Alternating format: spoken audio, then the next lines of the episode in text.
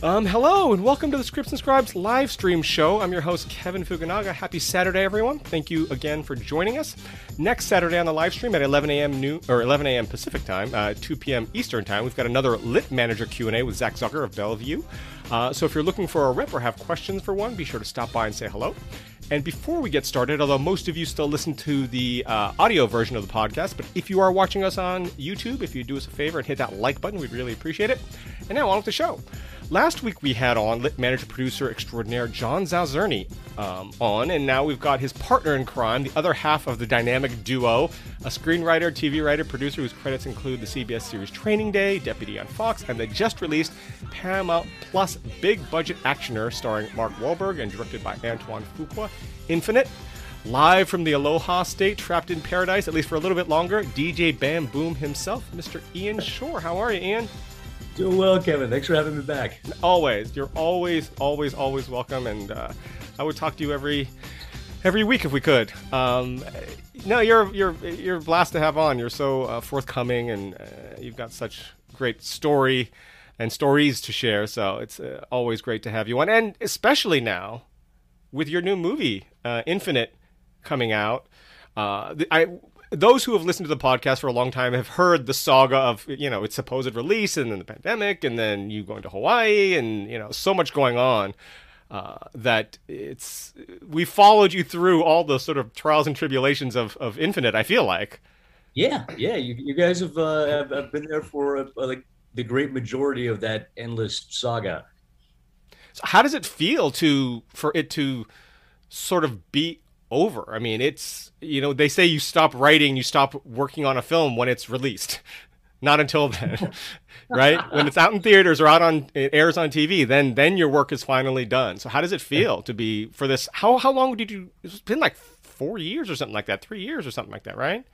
I, I mean, it, no, it's it's been um, uh, it has been. Let's see here. Uh, it, I've worked on it for uh, for seven years. Uh, like oh the, my. Yeah, the the, uh, the, the the first time that I read the book and started coming up with a pitch the movie was back. Uh, yeah, it was back in 2013, mm-hmm. and um, I uh, you know like back in, in in that you know like that that first go round. Uh, you know, came up with a pitch. The people who had the, the who were in charge of the project didn't really go for it. So you know, uh, I went my way, they went theirs. But one of the producers of the project came back around and found me and was like, "Hey, you know, I still like your take. I still, you know, we get the rights back if you want to write it on spec." And so did that, and you know, had to put it away every time I got a paying gig. So you know, three years later, finally finished the thing, and then it takes another uh, couple years after that to go through the development process and get a director, get a cast. We finished shooting it in uh, December of 2019. Uh, come March of 2020, we're just about to release our first trailer, and we're going to uh, premiere the movie in August. And uh, on the day the trailer was going to drop, March 15th, is uh, I get this email from Paramount saying like, "Hey, there's a slightly bigger story in the news this week, so let's let's hold the beat on this this uh, this release."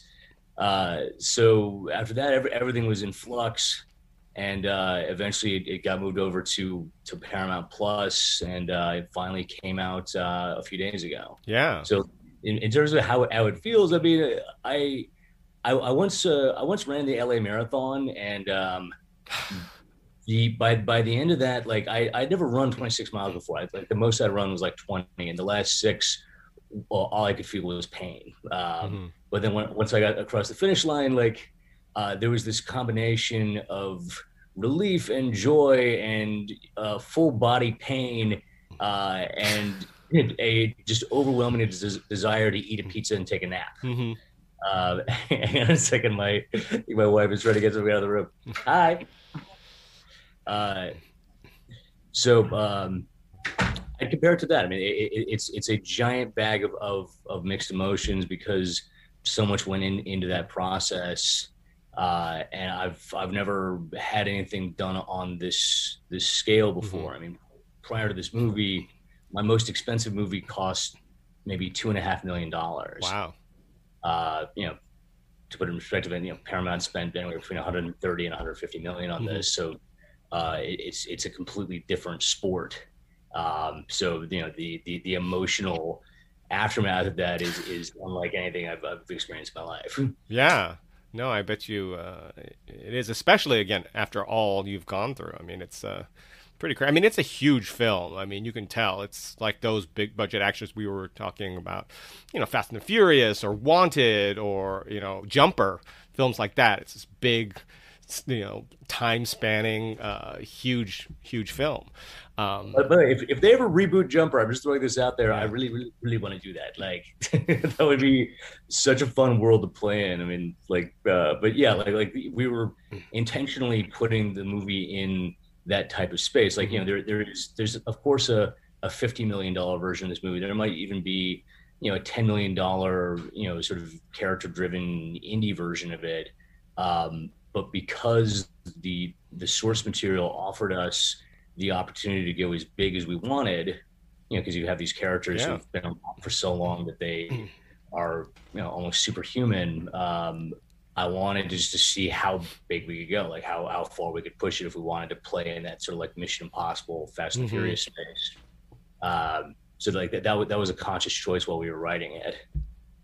Well, it definitely felt like it's a movie primed for not one standalone film, but something that could easily translate to a franchise, to a TV series, you know, all that kind of stuff. You know, the world is is so expansive. I mean, you could go, you know, very much like you'd said, like a, a jumper or like uh, uh, uh, Westworld or something like that, right?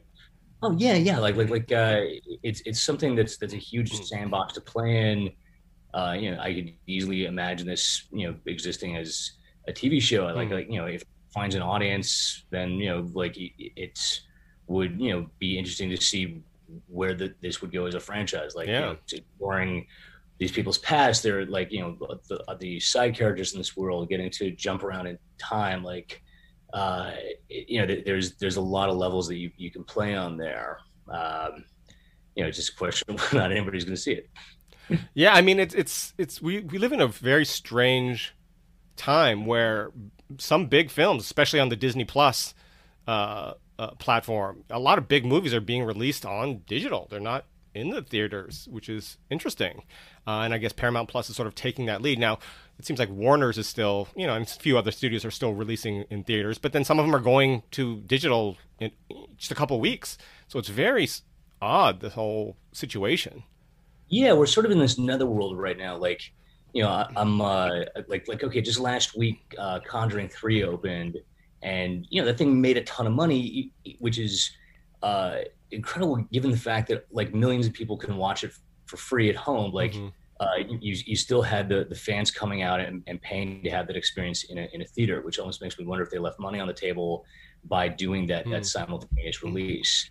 Uh, but you know, it, it's it's so hard to tell at this point what's a what's a theatrical play and what's a streaming play. The, the, the lines are so blurred now. I mean, Infinite is clearly a, a, theatrical play. I mean, it was obviously designed for the big screen. I mean, you can't look at that film, the trailer of that film, and say, "Yeah, let's just put it on streaming." Uh, but I so I have no idea what their calculus was behind that. But, Either, yeah, yeah. I have. that, those are decisions that are way above my pay grade, and right. uh, I, you know, uh, really wasn't, you know, like in terms of post production or any of that stuff, that wasn't you know anything I was privy to. In fact, like the the last time I laid hands on the movie was probably two months before we shot it. Hmm. Uh, at, at, a, at a certain point, the production moved on with with other players involved, and uh, you know, uh, you know, Zhao talked about this a little bit in his interview that uh, at a certain point it you know became other people's baby uh, so, you know, I, I guess the, the, big lesson I take away from that is like, you know, once a studio buys your script, really the only thing you have control over is the quality of your next draft. Hmm. Right. Yeah, and I mean, and some studios and filmmakers uh, really work in tandem with the writer, and then some just kind of do their own thing. It's it's really, you know, it's it's an individual situation, case by case basis. Oh, yeah. You know, I, I, do have to hand it to to Antoine because uh, he fought really hard to keep me involved mm. as uh, you know as much as he could until the end.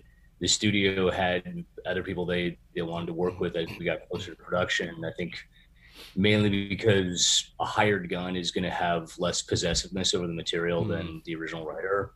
Uh, and you know when you need to make decisions really fast when a lot of money is at stake uh, you if you're the studio you don't want to take the time that it's going to take to to deal with the the original writer who's going to have a million questions about why certain things being done. Sure. Uh, so like uh, you know with like during this this process like i, I think I, I i got taken off and rehired on the project two or three different times.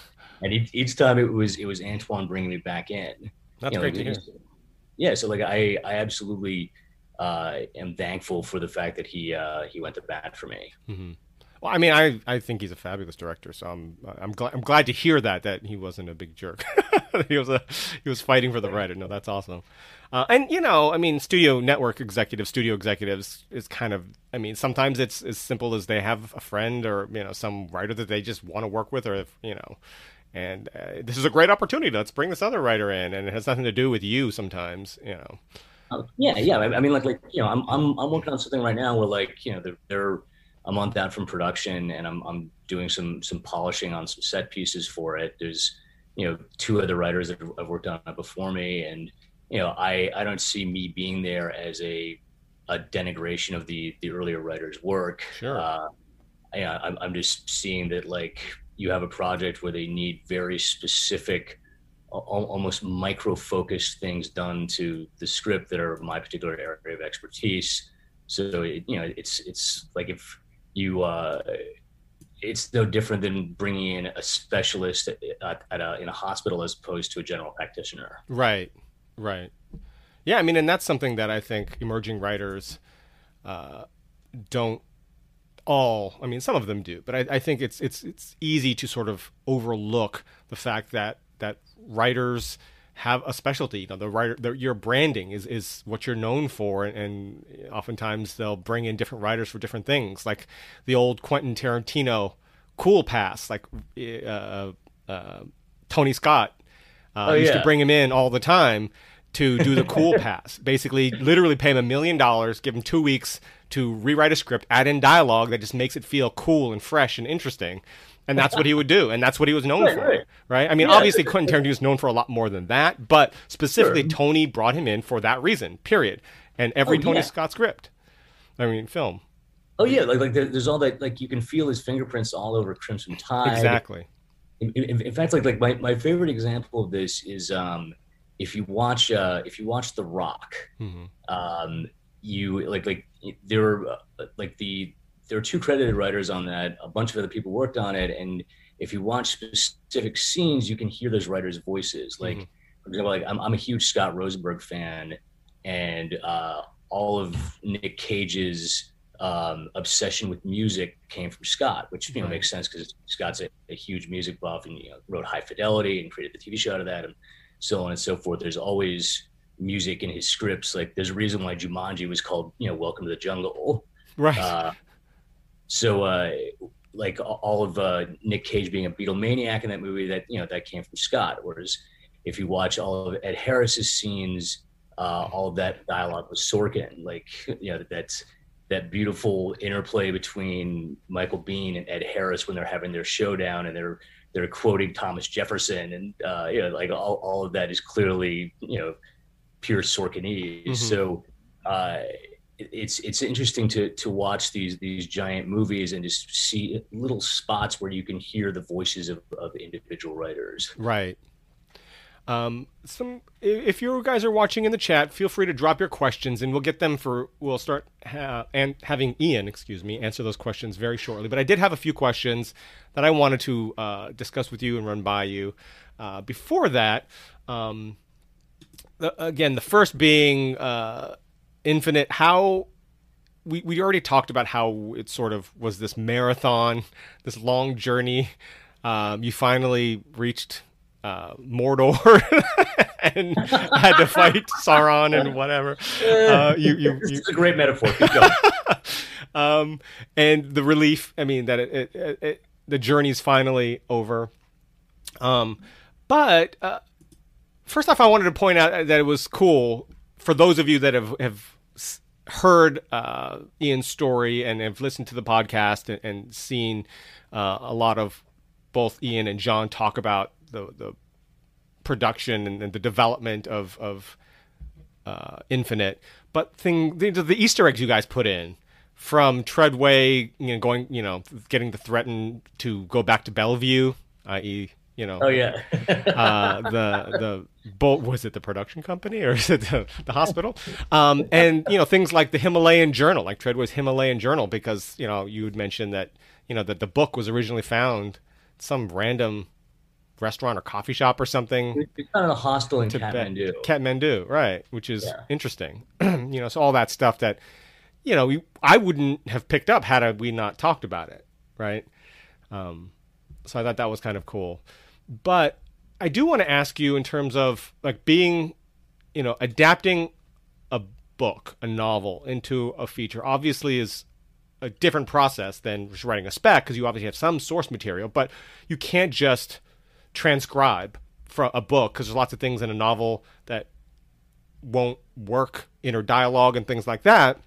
But also, it's structurally very different and there's things you want to leave in, things you want to take out, and it's just such a bar- big thing. So you're basically filtering through all this material and trying to figure out what will make an actual film, and then inputting your own uh, devices that need to take place and and whatever it is that needs to be done. So I wanted to say, what for you, taking a book and developing it into a, a, a feature, what is that process like?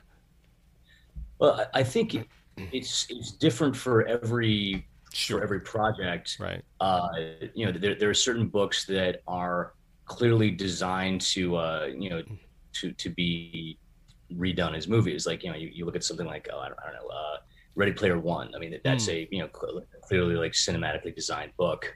Uh, whereas, you know, there are like compared to let's you know compare that to say like you know the orchid thief which became adaptation like you know, which is genius but yeah yeah it's the it's that's on the far other end of the spectrum where you right. read it and you go like okay how the hell do you turn this into, into a narrative um, or how do, you, how do you turn this into a cinematic narrative and with uh with the book the reincarnationist papers uh the it, it sort of landed in the middle where you had this this core concept of the book that was clearly cinematic mm-hmm. it was mm-hmm. clearly this big fun, interesting world to play in that offered you just en- endless possibilities.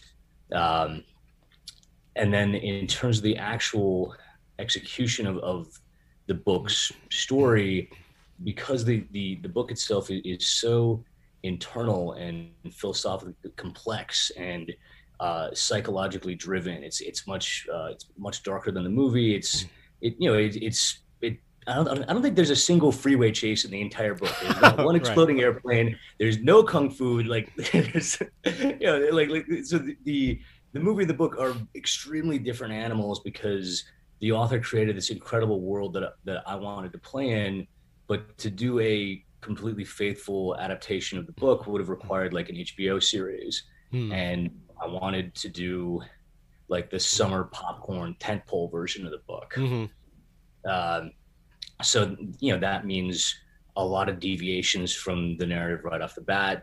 Uh, it was uh, it was a lot of me thinking about like, okay, how can I tell this story in two hours? Hmm. Um, what's what's the what's the fun way into this world? Uh, how do I how do I make the world clear? Um, how do like uh, th- there are certain things that I had to invent whole cloth that didn't exist in the book. Like for example, the the weapon that can imprison people's consciousness, uh, the dethroner. Like with hmm. that thing, uh, I created that for the script because uh, we have a world where you can't die, where right. where, where, death is basically meaningless because it's just you know the character hitting the restart button. Right. So what are the uh, stakes for those individuals? Yeah, exactly. So like. It, it, it, like every you know almost every big budget action movie you've ever seen the stakes are always life and death usually on, on a global scale Whereas by the nature of, of our basic premise, death isn't a real thing for these characters. Mm-hmm. So I, I, had to, you know, I just start, but I just start the adaptation process by asking, okay, what's worse than death? Right. And you know, I figured out, okay, being buried alive for eternity and being awake for all of that is worse than death. Right. So that, that's how that thing came around. And uh, yeah, that was actually a brilliant turn which I didn't expect. I, I uh, I'm like there was hmm. you know obviously some things in, in, in, the script well a lot in the script that didn't make it onto the screen but hmm. one of the things that was in, in the spec draft was you actually get to see what it's like inside the, the dethroned world mm. after someone gets shot by this device like you we've got a, a, bit in the script where a character wakes up and they're in this like sort of foggy glass cube mm-hmm. that they realize is essentially like a coffin right um, so it's, it's like kind of being in sort of sightless soundless suspended animation for eternity. Mm. Uh, you know, because I'm, I'm, severely claustrophobic, so I was like, okay, what's the thing that scares me most? I'm like, oh, it's fucking that. Like that is some Black Mirror shit. Right. So, uh, like you know, so that that was something that we we had to you know figure out in the room when I was developing it with, with, with John. Like, okay, how do you bring life or death stakes into this? How do you bring global stakes into it? Because when you, we've got a, a movie of this budget size, you need to have this massive threat that anybody on in, on the planet can relate to. Mm-hmm. Um, and out of that, you know, like, uh, you know, we answer the question like, okay, well, like if we've got a world-threatening force at play here, why does the bad guy want that? Like, right. what's what's motivating him? And uh, one of the things that we we came up with was that.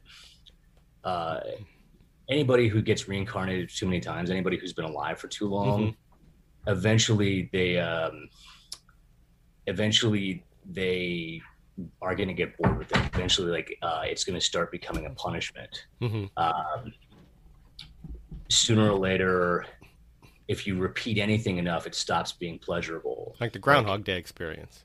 Yeah, exactly, exactly. Like our, our, our bad guy is basically Bill Murray towards the end of Act Two in Groundhog Day when he becomes suicidal, except his his uh, suicidal uh, tendency manifests itself in this desire to you know essentially murder suicide the planet. Right. Uh, you know, realize that like the only way he's going to be able to stop reincarnating is if there are no bodies left to reincarnate into. Mm-hmm. Uh, so that that that for me felt like okay, I've, I've never seen that before. I've never seen a movie about a bad guy who wants to end the world because he's in pain. But his motivation for doing that, I thought, was strong. Because I thought, well, what is his motivation for doing it? And it, it seemed like, oh, because things repeat, because he's bored of life, because he doesn't want to get. But then when the lines of him, like in being stuck in the womb and his memory being like he's returns much faster than everybody else's and stuck in the womb for nine months, not being able to move, but having all of your thoughts and memories and being and just being trapped for nine months every time you you get reincarnated was is I thought about it, like that's terrifying. That's awful. Oh yeah, yeah. I mean, they they cut this line, but that he, when he's when he's delivering that monologue, he says he's holding up the the, dethroner weapon. And he mm-hmm. says, "Do you want to know where I came up with the idea for this?" Mm. Because you know he, he knows what it's like to be buried alive like that. Right. It happens when his life starts. Uh, so, uh, it, all, you know, all, all, of that stuff was was things that we were coming up with in uh, in the development process, and you know, as those ideas led to you know their own sort of children ideas, uh, we wound up pretty far away from the source material. Yeah. No, I mean, I thought because I wasn't expecting as that basically, uh, because I think that could would drive a lot of people sort of crazy. So oh, I thought, yeah, I, I did some I did some research on this. Like, you know how time seems to move faster as you get older. Yeah.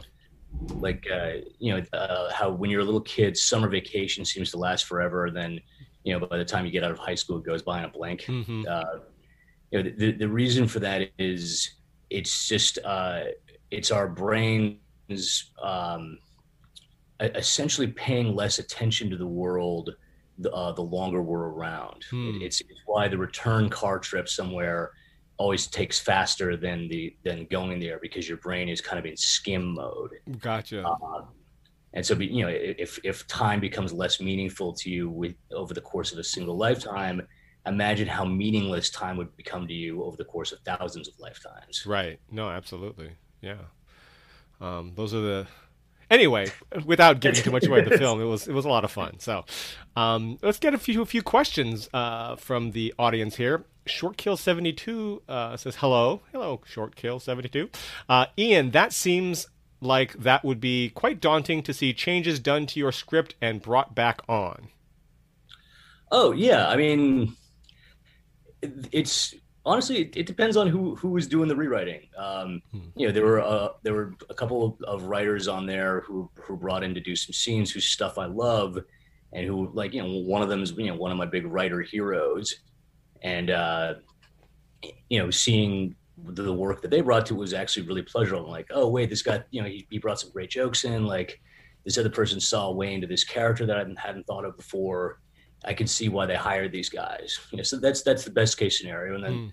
the worst case scenario is when you look at it and you're like, okay, what is this? What what does this bring to the table? Right. Uh, but at a certain point, you know, once the once the movie is on track to production and you realize you can either be the guy that solves problems or you can be a pain in the ass and and uh, and get cut out.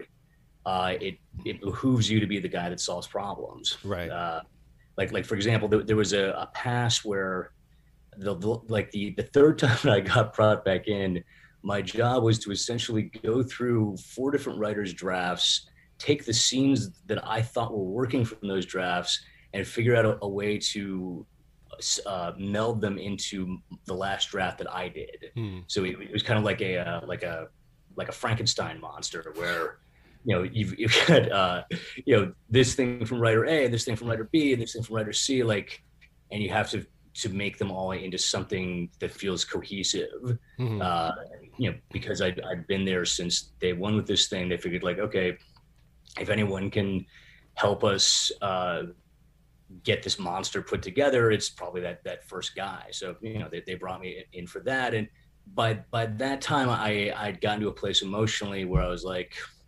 uh, I I don't feel like I'm watching my work get vandalized. I feel like I'm coming in help. I'm coming in to help these people make their vision of the movie happen. Mm-hmm. Yeah, and that's something that a, a lot of newer writers don't realize or understand necessarily that what's seen on the screen is often far removed because there's a lot of cooks in the kitchen and a lot of like you had mentioned piecemeal put together unless your name is woody allen or clint eastwood or james cameron or quentin tarantino very rarely does frame for frame line for line appear on the screen as you intended. It's just a mishmash of so many people's ideas and trying to get together and put together the best story that you can possibly tell with all of these people having their input. Yeah, yeah, that's that's that's true for like pretty much any large budget studio movie that, that's not you know made by you know Nolan or Tarantino or, or any any of right. the, uh, the, those those writer director biggies. Um, you know the, the the truth is like once once you're playing in a certain budget space, everybody starts to get extremely nervous on the mm. studio side, uh, you know, because their jobs are at stake. So the way that they give themselves a sense of security is they bring in the smartest writers they know to you know kick the tires on the script for a week here a week there. Mm-hmm. and they could say like okay you know we did our due diligence. We, we brought in the people who are the best at this type of movie to uh, make sure that the that uh, everything is, is up to code. Right. Uh, it's uh, it, it, it what's what's ironic is like well yeah it, it helps them keep their job. Does it does it make for a better movie most of the time? Not really. I mean that's you know why people complain about studio movies feeling discombobulated. Mm-hmm. Um, but it's it's a reality of, of, the business that every writer who's working at that level has to has to recognize and has to play ball with. Right, and that's the thing is is the motivation for studio executives to make decisions is often generally speaking and it's not always the case but generally speaking has has as much to do with making a great film, but has also as much to do with keeping their jobs and being able to justify it in the end, which is why a lot of these casting choices are made, which is why, like you'd mentioned, a lot of writers are brought in, which is why a lot of different things happen so that when if the if the movie is a failure, they can say, well, we had that big A-list actor, we brought in some of the best writers in town. There was no reason this should have failed. It's marketing's fault. You know, however right. they can justify it and not get fired, right? Right, ex- exactly. In, in, in, a way, it's it's you know it's the art of covering your own ass. Right. Um, so the uh, like I, I, I guess like um, when you uh, when you're making a big movie, um, you are essentially putting yourself out there as, as, an executive and saying, okay, I believe in this thing. I'm taking a stand on this. I'm, I'm committing myself to it. I'm asking this corporation to commit millions of dollars mm-hmm. to this thing. And I'm going to do everything in, in, my power to make sure that it works. Um, because you only get to take so many big swings like that. Mm, right. uh, so, you know, I, I get, I get why they do it. Um, like I, I, I never think that these choices are being made out of malice. No, not at all not at all. But I think it, it, writers, young writers, newer writers especially, would benefit from looking at it from an executive's point of view. That very few executives get fired for saying no, right?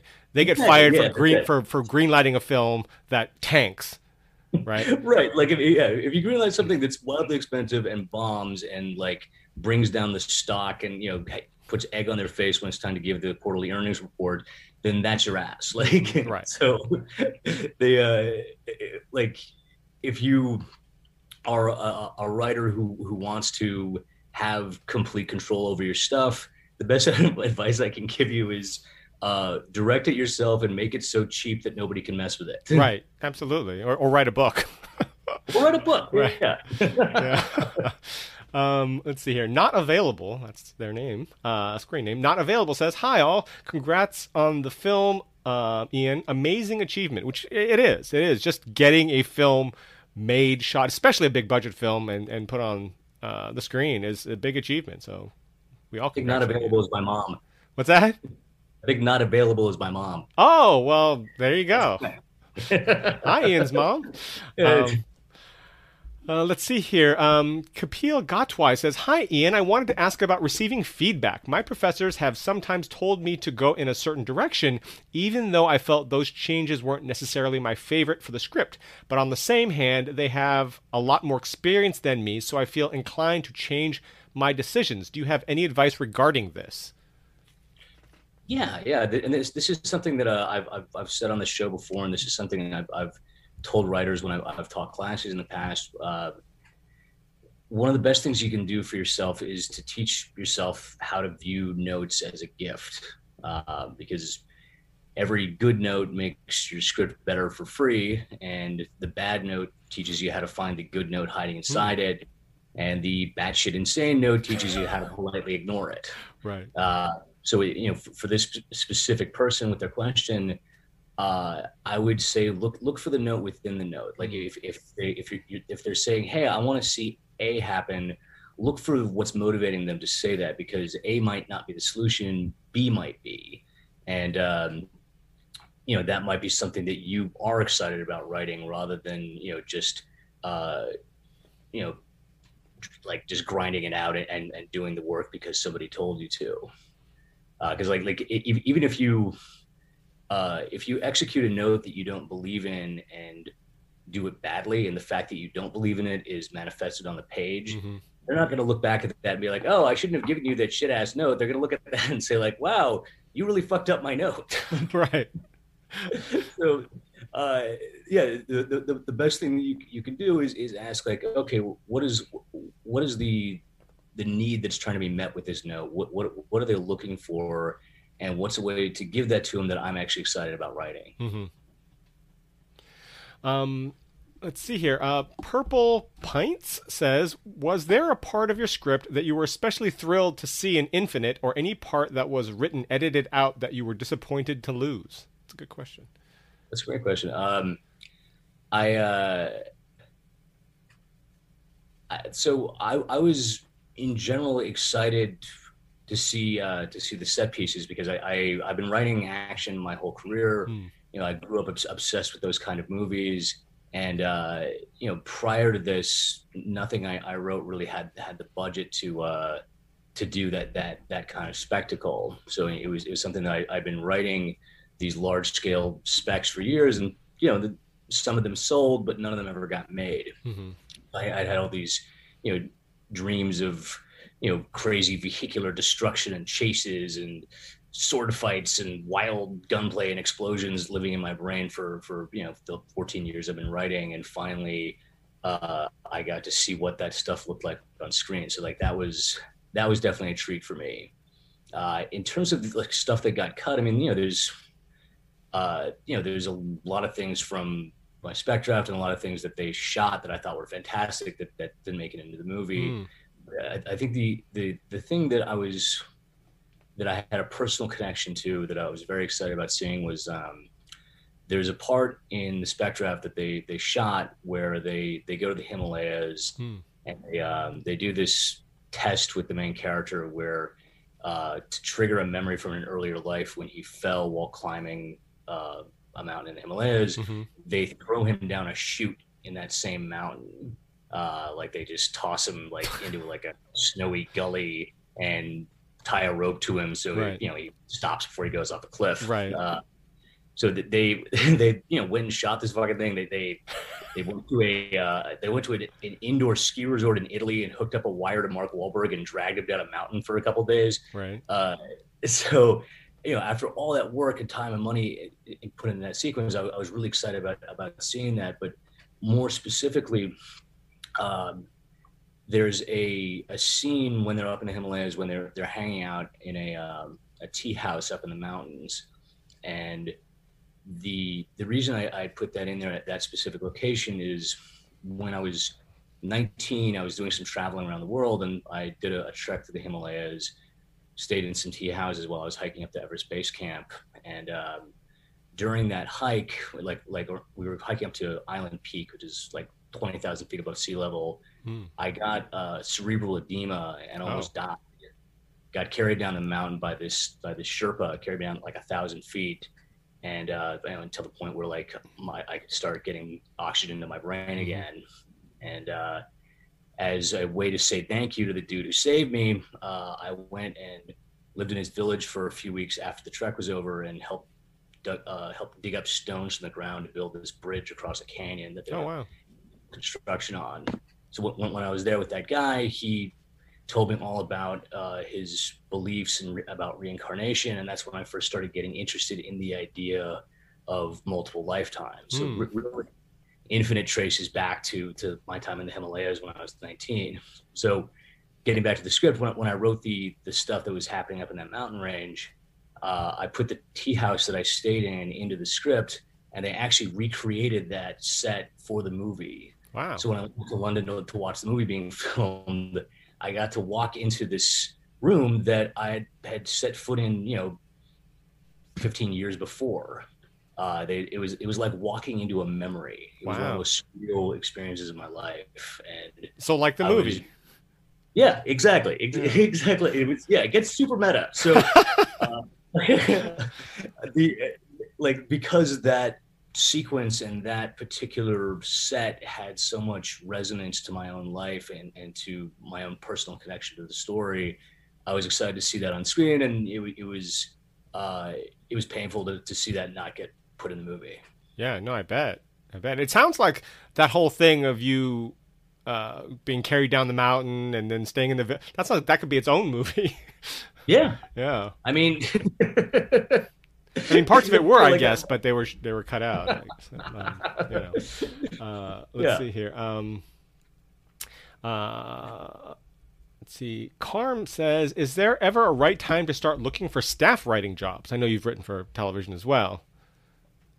I mean, if that's what you want to do, then uh, anytime is, is is is a good time. I mean, uh, you know, like staffing season is pretty much now 24 7 365 right. Uh, and because there are so many new avenues that are that are creating shows um, there's a, a, lot of jobs to be had. Um, so they're shorter uh, jobs but they're yeah more- they're shorter jobs for, for, for less money and right. uh, you know it, it's it's it's a world that is still insanely competitive and, and, and hard to get into but uh, i would say if, you know about what makes for a perfect time to to go for a staffing job, I would, I would say it's when you've got a sample that you yourself don't know how to make any better, and that other people are responding really positively to. Yeah, yeah. Um, Ivan White says, "Was your screenplay optioned first? Um, can you discuss from option to buy?" Uh, no. So the so with this one, um, because it's based on a book, the the book was optioned. Uh, John Zaozirny uh, put up his own money to uh, to get the rights to the book for long enough for me to, to adapt it. Uh, so you know, he ponied up his his own cash to to get the book. I agreed to write it for free just because I believed in it so much. And um, then once we had the the spec draft done, um, we took it out to a bunch of different studios, and Paramount came in first and came in really aggressively uh, with an offer to buy it. Uh, so there was uh, it, there was never an option with the script. It just went from being a spec to being a sale. Mm-hmm. Um, let's see here. Um, Divyansh Kulshretha. Cool Shretha. Hopefully, I got your name right. Uh, says, "Congrats, Ian." Uh, well, there you go. Congrats. Thank you. Um, Short Kill seventy two also asks, "How many years uh, take place between the opening uh, Treadway's death until we meet Mark Wahlberg's character?" Uh, it's however many years old Mark Wahlberg's character is. Uh, I think, you know, I, I'm not sure how old he is. I mean, his abs look about 19,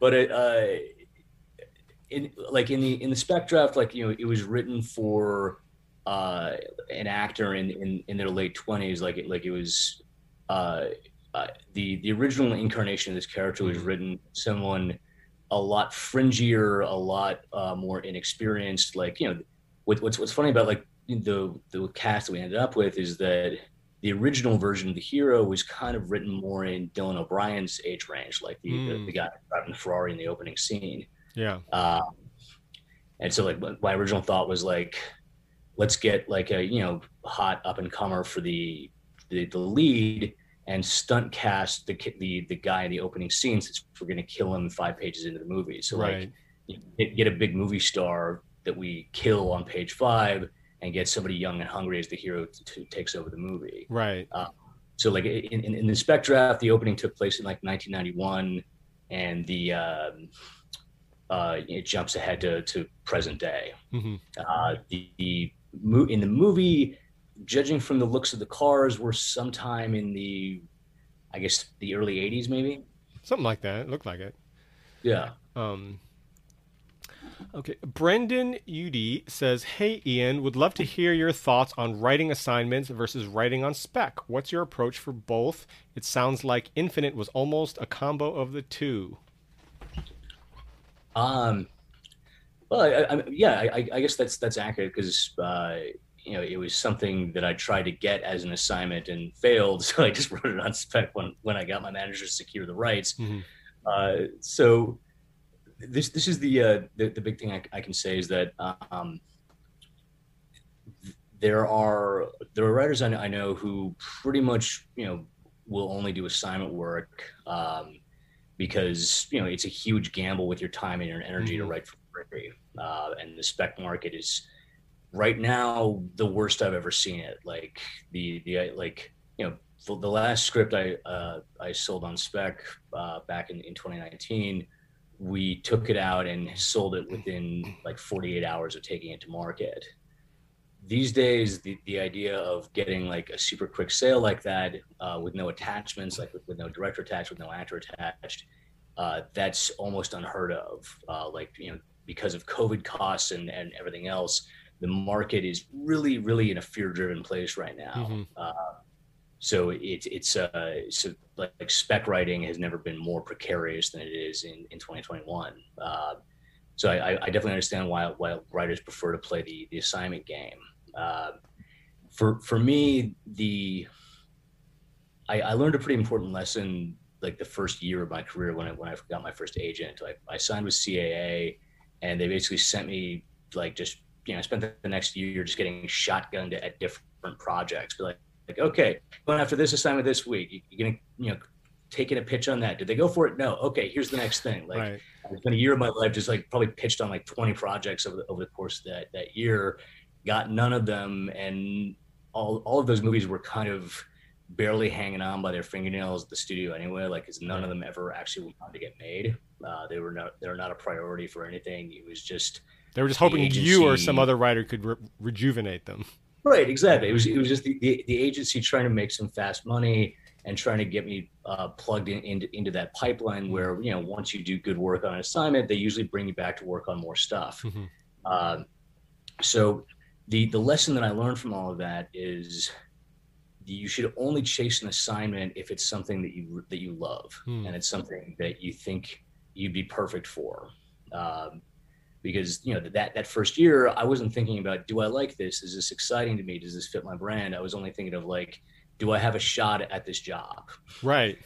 And it's you know it's easy to to to come at it from from that perspective because like when you're young and trying to break in, any possibility of a job feels like like a life changer. Um, right. But I, I've, I've found that you, you've got a, a, much better chance of actually getting the job if you're pitching on something that you yourself personally love and are, are passionate about. Right. That interfaces with your skill set. And it's a lot like investing, the sort of golden rule of investing, so you don't FOMO uh, your life savings. Is you don't look at it like investing or uh, writing assignments as as a cruise ship. Like once it's gone, it's gone. You look at it like a ferry. Like if you miss one, another one will be along. If you you know another one will come along. There's plenty of opportunities. So pick a good one. Right? Yeah, yeah, ex- exactly. Like like pick one that you are going to be okay with spending the next year to two years of your life working on. If, if it's like a serious rewrite like that, right? Like, I I, uh, I spent over two years doing rewrites on a, a, a, science fiction movie at Warner Brothers a couple of years back, and uh, I'm glad that the project uh, that required that much work was something that I was extremely into. Mm-hmm. If it was something that I was only doing for the money, the the money would have stopped making me happy a few months into it, and it would just become a chore. So you know, like the, like the best thing you can do with those assignments is is think about like, am I going to be okay with still working on this project a year from now? That's right. Still bringing me joy. Right. Right. Uh, and that was from Brendan. Uh, Brendan's one of our Patreon donors, so thank you, Brendan. Um, Thanks, Brendan. Yeah. Let's see. We got Todd uh, Klinger here says, "Dude, saw your food pics on Reddit. You're pretty good with the smoker. The stuff looks awesome. What's been your favorite?" oh man, my, my favorite thing to make at the smoker. Um, that is a great question. Uh, I um, my my wife is from Kansas, and so every time I go back there, I, have always got to get that that incredible Kansas barbecue. Mm-hmm. And what's your favorite? Nobody makes burn ends. Nobody uh, nobody makes better burn ends than a couple places in Kansas, and I've been trying to like make learn how to perfect my own. Uh, so like uh, yeah, I, I, love making like a good brisket and getting that that nice caramelized section mm. off there, and and uh, just making those little nuggets of gold. That's that's my favorite. Right. What's your favorite Kansas City barbecue joint? think. Um, you know, I gotta say, I'm a I'm a huge fan of uh, of Arthur Bryant. Me too. That's, yeah, that's good. Uh, that's that's that's like my go-to. Like the second I get off the plane, there. Yeah, yeah, no, it's good stuff. Um, let's see here. John Z says, "Hi, Ian. Who is your favorite manager named John Zaozirny, and why is this the case?" I mean, there's a lot of competition for that category. Uh, you know, really, like what what I uh, what I like most about John is that I'm just he makes me feel charismatic and good looking.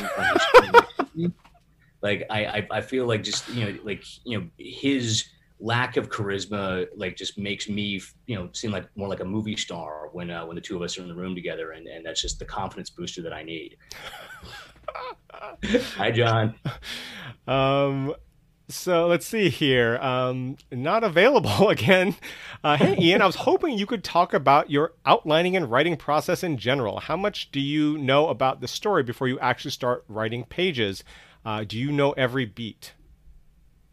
Well, uh, not not every beat, but I know most of them, and and this is why I'm glad that uh, the amazing John Zaozirny is in the chat because um, I have my outlining process that I have because of him.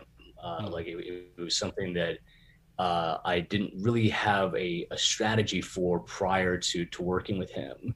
You know, I, I, might you know write like something resembling an outline, but I was still really figuring out a lot of my movies on the fly. Um, and you know, eventually after enough rewrites, they would they would you know become readable, but it was a uh, it was a more labor intensive process because I would like get lost in the woods more and have to go back to square one. Uh, with the process that I've, I've learned to do with uh, with John is uh, I'll sit down and we'll come up with a, a one sentence idea Uh, like you know, like you hear a lot of talk about log lines, and really the the thing I've discovered is that if you have a strong enough concept, that the log line writes itself. Mm-hmm. Uh, and if you if your concept is inherently weak, no amount of dusting it up is going to make the log line strong. Uh, so what, what, we do is like you know we will come up with an idea and see if we can get it down to a single sentence. Like, okay, the movie is about this, and we're asking like, okay, is there a market for that that right now? Is that an idea that I'm excited to write? Is that an idea that interfaces with my skill sets, my brand? Is that something I can picture the poster for, picture the, the trailer for? Can I picture a movie star in this role? Can I picture a director getting excited about it? Like these are the kind of questions that we we ask while we're vetting a script uh, or vetting a project idea. Mm-hmm. So once we've got that one sentence concept where I can pitch the idea to people and have them get excited about it just based on those 20 words. Um, from there, we expand that that one sentence into like a page, just talking about the, the kind of broad beats of the movie, the, the tone, the world, the feel. Uh, that one pager becomes a five pager, which I'll take back in and workshop with with Zhao. Uh, that five pager will turn into a 10 pager, workshop that's more. That 10 pages will become maybe 15, sometimes 20. And then finally, when when that that longer document feels just like bulletproof, then uh, I'll go to script. Mm-hmm. And even within in the, the, script writing process, it's it's similar to the outlining because I don't write the whole script at, at once and then give it in for notes. I'll write the first 30 pages, turn them in, get notes, workshop it, fix it, uh, write the next 30, you know, turn it in, workshop it, fix it. So by the time we've written one draft, it's kind of like we've written four drafts. Mm. Uh, and I, I, found that like having a really strong outline makes it so that I, I I've, I've, I've already thought of the, the smarter choices before we've even started writing the, uh, the, the, script. Mm-hmm. You, you, know, I've, I've talked about like A choices, B choices, and C choices before, like, uh, with A choices being the thing you've seen before, or the B choice being the thing that you haven't seen but is wrong for your story, and then C being the right one. Usually, with a really strong outline, I, have landed on a lot of C choices mm. throughout it. Uh, so that uh, once I, have I've got that, I still leave room for surprises. Like you know, I I still can play within scenes because I don't necessarily know what a character is going to say next but I usually know what they're going to do next. Now, for your when you're doing rewrites, when you're writing your third 30 pages, turning it in, getting notes, going back and, and making adjustments, doing the second 30, do you actually go back and if there's any sort of major structural changes, go back and write your rewrite your outline as well? Or because your outline is so solid, you really don't have that issue and so most of the changes are cosmetic or limited in scope? I, I found that you know if we if we hit a major roadblock like that, mm-hmm. um, I'll I'll just write a new document that you know across the title page it just says here's how we fix this problem. Oh, I see. So that, like if, if, we run into like a structural issue like that that we didn't foresee in the outline, then mm-hmm. I'll, I'll, give that its, its own specific document. But uh, you know, part of the, the reason why I have this process is uh, one of the first projects I ever collaborated with John Zaozirny on was this Count of Monte Cristo adaptation where I wrote 180 pages in my first draft. Still wasn't finished with the script yet, and uh, was just so lost in the woods that I, I brought it into him. I said like, "Hey man, I don't even know what the movie is anymore. I'm not close to being done yet. It's over three hours long. Like, what what do we do?" So we threw away 160 of the 180 pages. Oh my gosh! yeah, it was. This is why you outline. Mm-hmm. so just we kept the first twenty, and then we rebuilt the movie from there. We, we went we went back. We we uh, we broke a uh, a new outline, and we were able to, you know to get the movie done in a matter of months. After that, uh, you know, I've I'd already been working for a year. Right. Um, so and, you know, it wound up being worth it because we we sold it. We got on the blacklist. We, we had some some interesting filmmakers attached to it for a while, and, and it, it, it definitely helped my career. Um, but the the biggest way that it helped my career was it taught me how to outline, and it taught me the value of coming in there with a really strong map. Mm-hmm. Rawson Marshall Thurber told me he once uh, the first draft of uh, Dodgeball was something like 180 pages because he didn't outline, and he's he spent months and months and months rewriting that thing because dodgeball, you know, comedy uh, should be you know, 90 pages. Uh, yeah, it was like 180 pages, something ridiculous. And he didn't outline it, so. right. What's what's funny is like a lot of those, you know, like heavily improvised comedies when they when you have your like you know first cut of that that they're, they're you know sometimes three four five hours long like a, a Judd Apatow movie right. the, the first cut of that is is going to be like as if the script was 180 pages. Right. Um, let's see here. Um, David Wales uh, one of our great scripts and scribes mods says could you talk more about the your quote area of expertise? How early in your career did you define that? How did you figure it out? And when did you lean into that, how much of your career does that drive?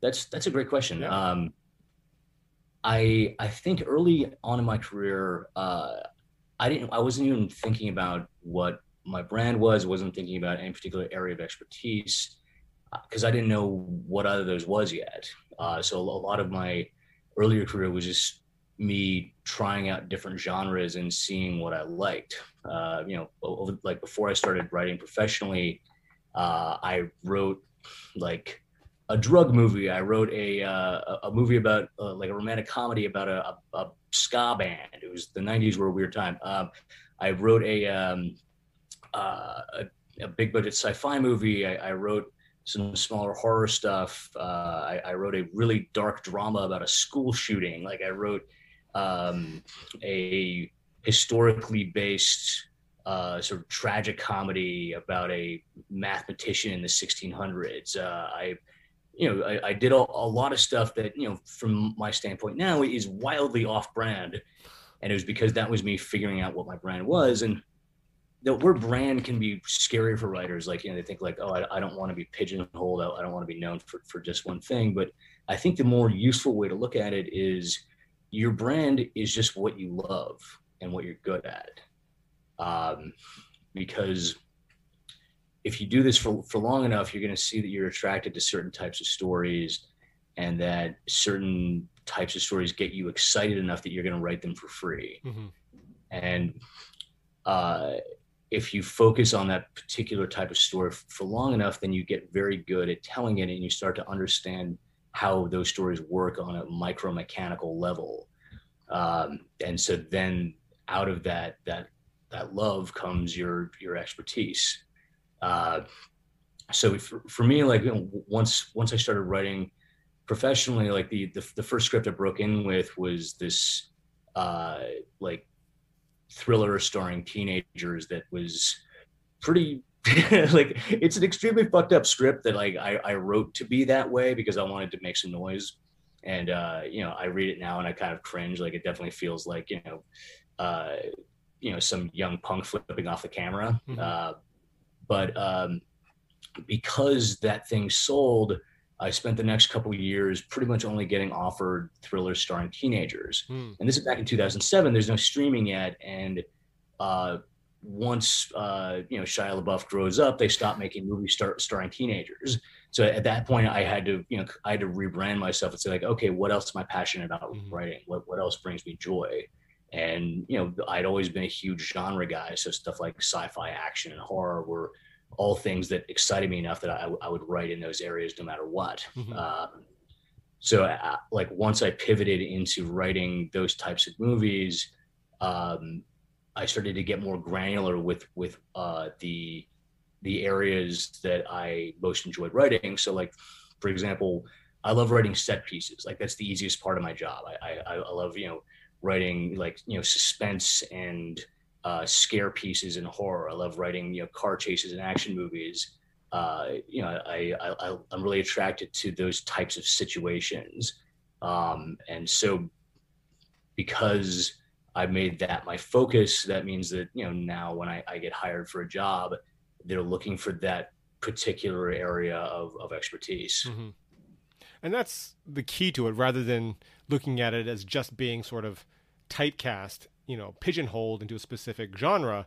You're being hired for your expertise, right? Right. Yeah, ex- ex- exactly. Like uh, if, if you, have done something long enough that you get good at it, that means that you probably really like it. Right. Uh, you know, is it like like when I guess when people think about branding and pigeonholing, they're they're almost imagining a scenario where they write something that they don't personally love or believe in and that's the thing that that gets them more work and then the next thing you know they're, they're stuck writing like you know all of this hacky bullshit when what they really want to be writing is the things that they're passionate about mm-hmm. I found the reality to be that the the stuff that you're passionate about leads to more work in that area absolutely absolutely and i mean honestly if you were wanted to have a sword made using an example from uh, Infinite, would you hire a sword maker or would you hire a, a potter or you know a sculptor or something? You would hire somebody whose expertise is in that field that you know you want to build, right?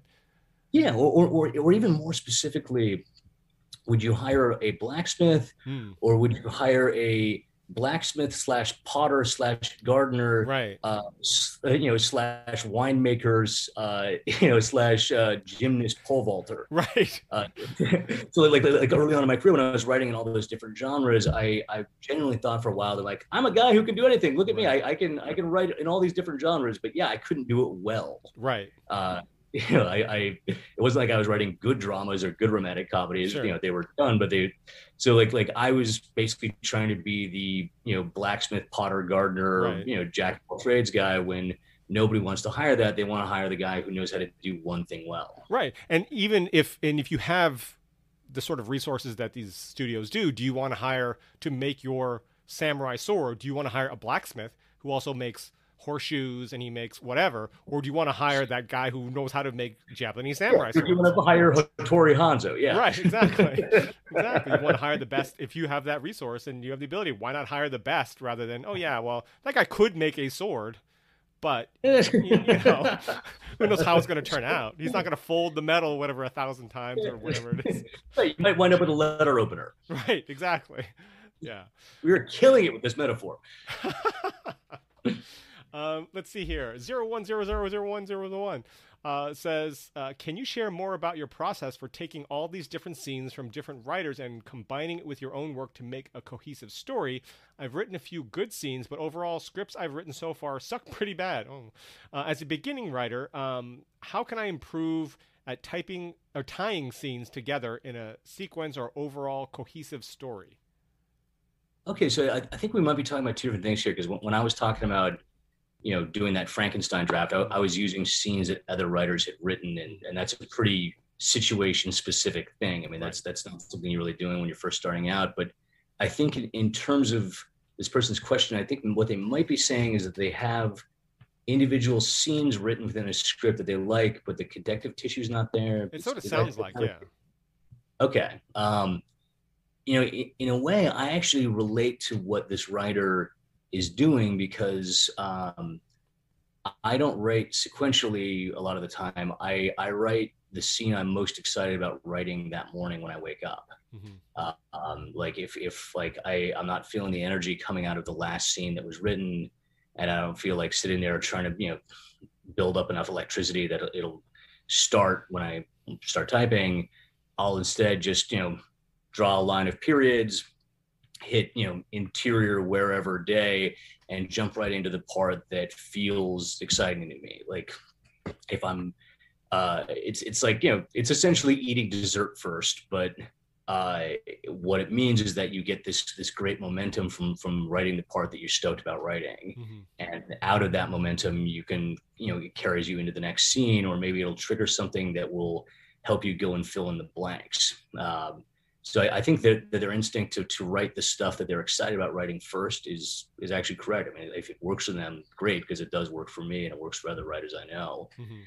In terms of, I guess the the filling in the blanks, the, the connective tissue stuff. Um, what I what I find is that um, if you're having an, an issue connecting the scenes, it might be an issue with the protagonist uh, you know, if uh, if you have somebody who wants something really badly and who is actively going after their goal, then the connective tissue is that person, is, is your hero. Um, like uh, you know, if, if, you watch something like like Nightcrawler, for example, who you know, it's got one of the most active protagonists of of any movie I've ever seen. Uh, Jake Gyllenhaal is in constant forward motion through that whole movie, and uh, it, it's um, well, you you have you know whole set pieces where he he's you know going after this goal or or that goal. Uh, even the connective pieces are all about him laying groundwork to get what he wants next. Um, so if, if you've got a, a character with, with a strong goal, then the, the, the scenes can, they, essentially connect themselves. Mm-hmm. And I think it also goes back to your, you know, whole point of outlining and things like that. So tying. Oh yeah, yeah, yeah. I mean, like, like, you know, if, if, if this is, if the writer who asked the question is, is working without an outline, then yeah, maybe the, the other reason why they're, they're getting stuck is, is because, uh, once you've got all the cool scenes down on paper, but, but nothing to connect them, mm uh, what roadmap do you have to go back to to, to, to fill in those blanks? Right. So, yeah, if you if you don't have an outline, start one. Right. Um, let's see here. Um, Kapil also says, "Do you have any tips on pitching non-traditional scripts? Uh, not super art house, but not traditional traditional Hollywood. Do you do studios even consider anything like that, or is it just better to try to direct them on your own?" It's totally better to try to direct them on your own. Like the the window of what a studio is looking for right now has only gotten smaller and smaller and smaller over the years, uh, and it's it's like it's not a world where, where you go to make those kind of niche projects. Right. Uh, if if we're talking like in an indie financier, then that's that's a different ballgame because um, you know companies like like you know A24, Film Nation, they're uh, they're still making those more personal niche um, idea like, like, i guess character driven projects um, or they're, they're, they're still open to non-traditional ideas if you have something that plays in that more experimental space even if you you know get lucky to enough to have a studio buy it the first thing they're going to do is try to make it more like something that already exists. Mm-hmm. Uh, like there's a reason why you don't really see anything experimental coming out of the studio pipelines because they're they're already terrified that they won't be able to sell their non-experimental stuff. Right. Uh, so yeah, if if you, if you got something that uh, feels very different from from things that you you that are coming out in theaters or that are coming out on streaming, your best bet is to see if you can make it yourself and uh, and raise the and raise money for it through an independent financier uh, because you know there's there's enough avenues out there that there's room for all different types of stories it just that the the studios are are not the place that are really making those right now right right uh, let's see here. Uh, Todd Klinger says, "Do you still write specs? If so, do you vet them first with your awesome, wonderful, best manager in the world? You know, the one who doesn't uh, like road trip scripts. is this is this now again? No. no uh, wait, I'm sorry. Repeat the question one more time. I was, I was just too busy laughing at the, the second part. Uh, uh, do you still write specs? If so, do you vet okay. them with your awesome, wonderful, best manager in the world? You know, the one who doesn't like road trip specs. Maybe you'll be the one to break him out of that road trip spec. Uh, just like, uh, you know, I I absolutely do still write specs. Uh, I I just finished one uh, a few weeks ago that we're uh, we're partnering up with a producer on right now. Um, know, early when I was talking about you know the state of the market, I'm speaking from experience because you know the last script we took out before this we were able to you know sell within a day or two, and, and with this one the approach is totally different because it's like okay we we, we got to put together a package for this thing. Like you know we're we're uh, we need to find the right producer and they need to find the right director and we possibly need to get the, the right actor on this because right now the people with the money only want to uh, take like make stuff. They don't want to develop anything. They just want to go and shoot uh, based off of whatever package you bring to them. Hmm. um, so yeah just just just finish that spec. We're trying to put a package together for it right now. I'm outlining an idea for the spec i'm going to write after that. Um, and everything that I do, I vet with Sal. Like we we talk an unhealthy amount, uh, and uh, you know, even if I'm just you know delivering a, a pitch on a project or I'm um, coming up with an outline, I'll I'll talk to him about that. Like he's he's been in the trenches with me on on uh, every every spec, every assignment, every pitch. Uh, like if it's if it's words on paper, he's got eyeballs on it at some point. You know how that meme of uh, couples goals or whatever that people have when when you know I, or, or, I wish that uh, you know I, I, could find somebody who will look at me like this person looks at whatever it is they're looking at that meme. Well you guys have that with the relationship uh, uh, excuse me representation goals right? The relationship you and and, and John have together. That's pretty funny. Uh, yeah he, you know he was he was my uh, you know he was a my producer first, my then you know became one of my best friends, and then after that became my manager. So we we had a you know we had a unique path. Mm-hmm. Um, but uh, you know for, for, for anybody that you um, who represents you and who's going to be giving you notes on your projects, you're revealing something about your own soul to this person when you turn in a piece of work. So you you want it to be somebody that you can trust with that that intimacy. Mm-hmm. That's why I think also when uh, writers ask me, is it better to have a rep, any rep, rather than no rep at all? And that, it's a tough question because it's obviously good to have somebody that can submit your material if you find something on your own happen to, or it will will hopefully submit you for things. But at the same time, finding that right manager, that right connection, that that somebody you can trust and be friends with, and and uh, really have that great relationship with is is difficult. But it's if you can find it, it's so much more, more rewarding and so much more uh, uh, beneficial for both parties involved. Oh yeah, yeah, that that's that's absolutely accurate. Uh, the uh, you know when, when people ask me like you know is it like is it better to have a rep than no rep? Is it better like e- even if it's somebody who doesn't really get your work or right. isn't the ideal fit for you?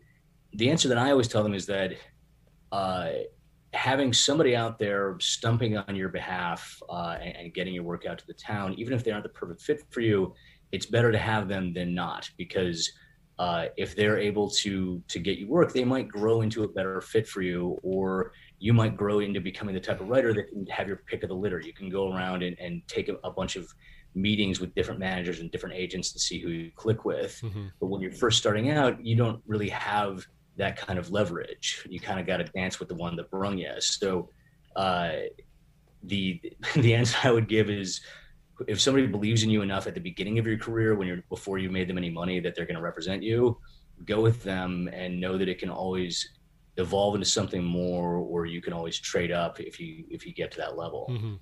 Yeah, or if it just doesn't work out for whatever reason. Yeah. Yeah, yeah, ex- exactly. Like uh, the it, it's it's always better to have somebody else recommending the writer's material than the writer themselves. It's like right. it just it, it gets it comes out of that. It, it's uh, you know it's like it's the reason why you don't see pull quotes from the writer on the movie poster. Right. Um, Brendan Udy says thanks, Ian. Really appreciate the insight. Well, thank you, Brendan. Uh, John John says this is the way. Uh, let's see here. Um, another question. Uh, Oh, a 010101 has another question. Sounds like it's important to get skilled at quickly writing one sheets, two sheets, and treatments, etc. Is that right? Should I practice summarizing movies or something? Yeah, totally. Um, you know, one one thing that I wish that I learned in film school because I didn't realize so much of my career is going to be dedicated to this, but a ton of your time as, as a professional writer is going to be spent cracking takes. It's going to be, uh, you know, coming up with like a few paragraphs of your specific way into a story. Mm-hmm. When, when a you know when a studio hires you to adapt something or hires you to um, to do an assignment or when you get called in to pitch on something, what they're really asking for is is your unique perspective on the material. Uh, you know, they're, they're looking for a, a, writer with with a point of view and the ability to execute that. Uh, so, like, you know, uh, even right now, um, you know, I, I think in the past 12 months, I've probably had to, you know, crack a take on 15 different projects. It, and it, you know, uh, it wasn't that I, I necessarily like, you know, went and pitched on, on all of these. It was just me sitting down and be like, okay, is there something here? Do I, you know, do I have a way in on this? Is, is there a version of this that I'm going to be excited about waking up and writing every day? Mm-hmm. um, and the the faster you are with with cracking a take, uh, the better because they're also going to you know want you to write that fast. Mm-hmm. Right. Uh, let's see here. Um, Kapil has another question. You talked about active protagonists and having a strong goal. How important is it to have a strong goal? If you have a protagonist who does have a goal but isn't taking steps towards it due to internal issues, psychological conflict, then is it a good idea to focus on why they aren't pursuing the goal or failing at it? Or is it just better to find a story where the protagonist is more active? That's a that's an interesting question. Like, uh, essentially, we're talking about the difference between an active and a passive protagonist. Hmm. And passive protagonists are, are incredibly hard to to make work on the page right. and on the screen. Um, but the internal issue, psychological conflict, could be part of that goal, couldn't it? Sure. Um, I'm, I'm, I'm trying to think of, of an example like, uh, you know, if um, I'm trying to think like if, if we're talking about a a movie where somebody wants something very badly but uh, can't get out of their own way due to, or they're, they're, dealing with some kind of mental health issue or something psychological that's preventing them mm-hmm. uh, i guess the, the, the, question i would ask is how is that struggle manifesting itself on, on the screen? Is it resulting in interesting scenes? Is it resulting in, in a propulsive narrative? Is it, you know, is it making the reader want to turn pages? Right. Because if it is, if you find a way to do that, then great. You know, absolutely, absolutely stick with that. Um, you know, if, if you think about like, this is a, a weird example, but, uh, you know, if you think about a movie like Remains of the Day, where mm-hmm. you've got uh, Anthony Hopkins, uh, who has you know who's in love with this this woman but cannot express himself because of his station in life you you know they, they were able to wring so much tension and heartbreak out of that uh, very internal conflict. Uh, you know, it certainly helps that it's a Merchant Ivory movie with one of the best actors of his generation performing it. Um, but like, like I've, I've, I have seen that work. But in, in terms of if, if you're a writer trying to break in, the the easier way to set yourself up for success is to write a script that shows how that you know how to do, do the basics that mm-hmm. shows that you know how to uh, write a hero that wants something really badly that uh, they are trying to achieve in, in, every scene of the movie and dealing with with obstacles in, in their way. And that's usually a, a more external thing since film is an external medium. Uh, so I, I, I would say like see what, what kind of responses you're, you're, you're, getting from this particular script. Like if uh you know if, if people are saying like I, I don't feel like the main character does enough in this movie then you know it, it, it might be time to you know to go back to the drawing board with it but if you know if it's something you're able to pull off then that means you've got a very specialized skill set mm-hmm. uh, purple pines threw out fight club as their example for it Oh, okay. So, yeah. so with that, you've got this. Huh, it's interesting. So, hmm. It's not the question asker. It's it's someone suggesting. Uh, oh yeah. Okay. okay. So like. That, that is an interesting protagonist situation, of course. Right, since it's two people that turn out to be one, one person. Right. Sorry for spoiling that for anybody. Well, if you haven't seen it by now, I think. Uh... yeah. Uh, right. So, and that that's a, a, a, movie where okay so i guess ed norton's goal in that movie is, is to i guess break free of this this humdrum corporate life mm-hmm. that he's entangled in this is back when you could be really upset that you're like a white dude with a nice job and a cool apartment. Right. And ikea furniture. Yeah. Uh, yeah I, I, I could i could see how like um the his goal is more internal in that. This is somebody who, who's, who's trying to break free of a, a, society but they externalize that struggle in a very cinematic way. He does it through fighting and through destruction. Mm-hmm. Um, so we're running short on time do you have a specific card out it's been about an hour 20 we got a few more questions going here I got, I got plenty of time okay um, but if you have more questions for ian please drop them uh, we're going to keep going here uh, Purple Pines also asks, How do you and John Z pick your circle of trust that he spoke about previously? What skill sets do they have? Uh, that, that's something that, that John picks. I mean, that's that's more of a, a question for him. Uh, but I the I think what he does is he uh, you know he has writers whose notes he trusts mm. and who, um, who you know g- generally people who gravitate towards the type of script that's uh, that's being sent out for notes. Uh, like you know if, if, he's got like a horror script, he'll ask like his other horror writers to to help vet it, but not exclusively them because uh, you know, not every executive that gets it is, is necessarily going to be like the, the, biggest fan of horror. Sure. Uh, so you know, it, it's I, I, imagine it's important to to hear from people who love the genre and people who are more ambivalent about it, just to see if it's working on a story level. Yeah, that makes sense. Um, Kapil says that was super helpful. Thank you. Um, thanks for your question, Kapil, as always.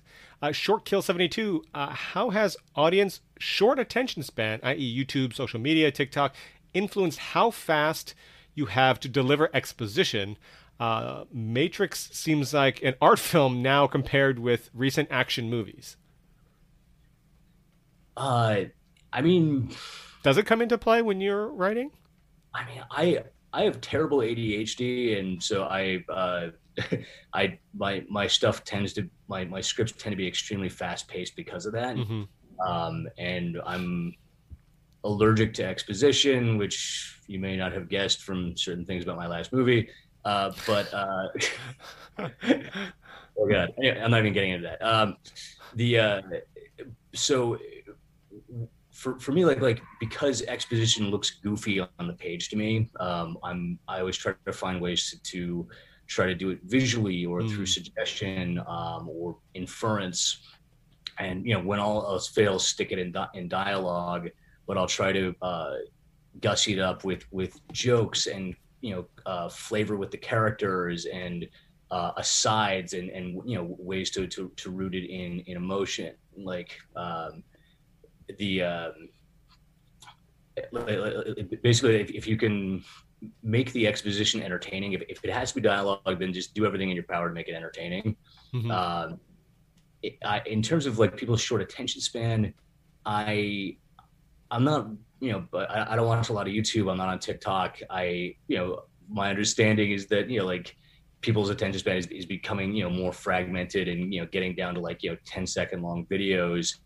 Uh, so I think in, in a way that actually pr- uh, presents an interesting challenge to writers um, in that, okay, you, you need to uh, get whatever information is vital to the story across in a way that uh, is so invisible that it feels like it's part of the story uh, and is help propelling the narrative along, uh, or you need to uh, build it into the, the, the visual storytelling of, of, of, whatever piece you're doing. Uh, you know, it it's it provides a, a, challenge when you know that your audience is only going to give you their their attention for 30 seconds at a time, and you have to keep re-earning it. Mm-hmm you know, like like for, for me, like like you know, I love that movie, uh, The Mitchells versus the Machines. Like I think you know, Lord and Miller are geniuses, and like pretty much everything they they touch is gold. But when I was watching that, I also recognized like, okay, this movie is, is clearly aimed. It's, it's aimed at everyone, but it's aimed specifically at an, at an audience much younger than me, right? Because of how I was overwhelmed by how busy it was. How there was like you know text all over the screen and and uh, you know frames within frames and and you know sudden like stop motion freeze frame shit like you know right. how it, it sort of felt like things that, that you might see on on, on YouTube or, or, or TikTok even though it's an mm-hmm. animated movie right and I was like oh wow if if that's uh if that's the future and you know the the kids watching this are able to process this avalanche of information uh, flying at them at high speed for the course of, of 90 minutes then uh, the rest of us are going to have to adapt in our storytelling. Right, and it's sort of like the the uh, what was that movie, The Fifth Element, maybe, but like the Blade Runner kind of worlds where you see like millions of electronic billboards all over the place. And you think, well, that can't happen, and yet it's it, we're transitioning towards that, where you just get so much stimuli all over the place all the time.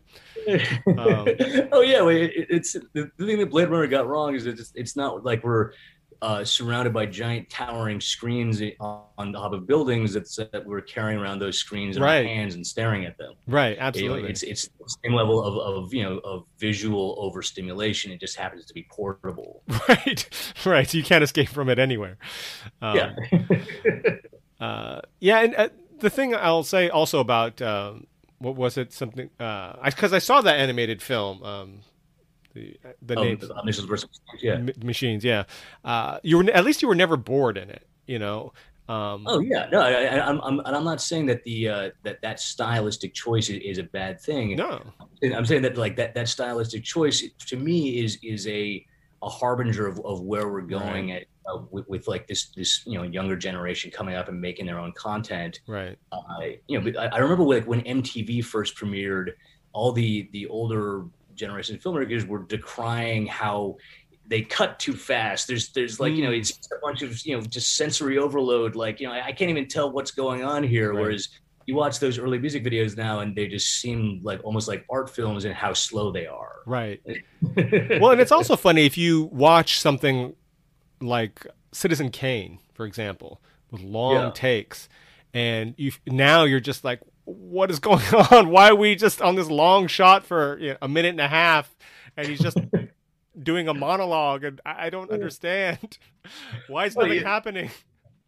one, one of the things I, I learned in, in film school is that uh, like if you um if you're channel surfing hmm. uh, or if, if, if you are like if you know you're you're looking for for something to watch uh, the human eye like will start to get uncomfortable if a frame is held for too long mm. but part of that is is just our own conditioning based on what we're used to right. seeing used to seeing something where there's a cut every second every two seconds then something where there's a cut every 10 seconds is going to feel glacial to you. Sure, absolutely. And I think it was funny because sort of Tarantino brought back the long take, right? Yeah. He'll, he'll hold on a shot for a long time, but you're entertained because his dialogue is so snappy. Yeah, yeah, ex- exactly. Like, uh, you know, the if if you are you know a good enough storyteller, if you're good enough with character and dialogue, uh, you know you're you're able to to hold the audience's attention for those those longer takes just with what you're having your characters do and say. Right.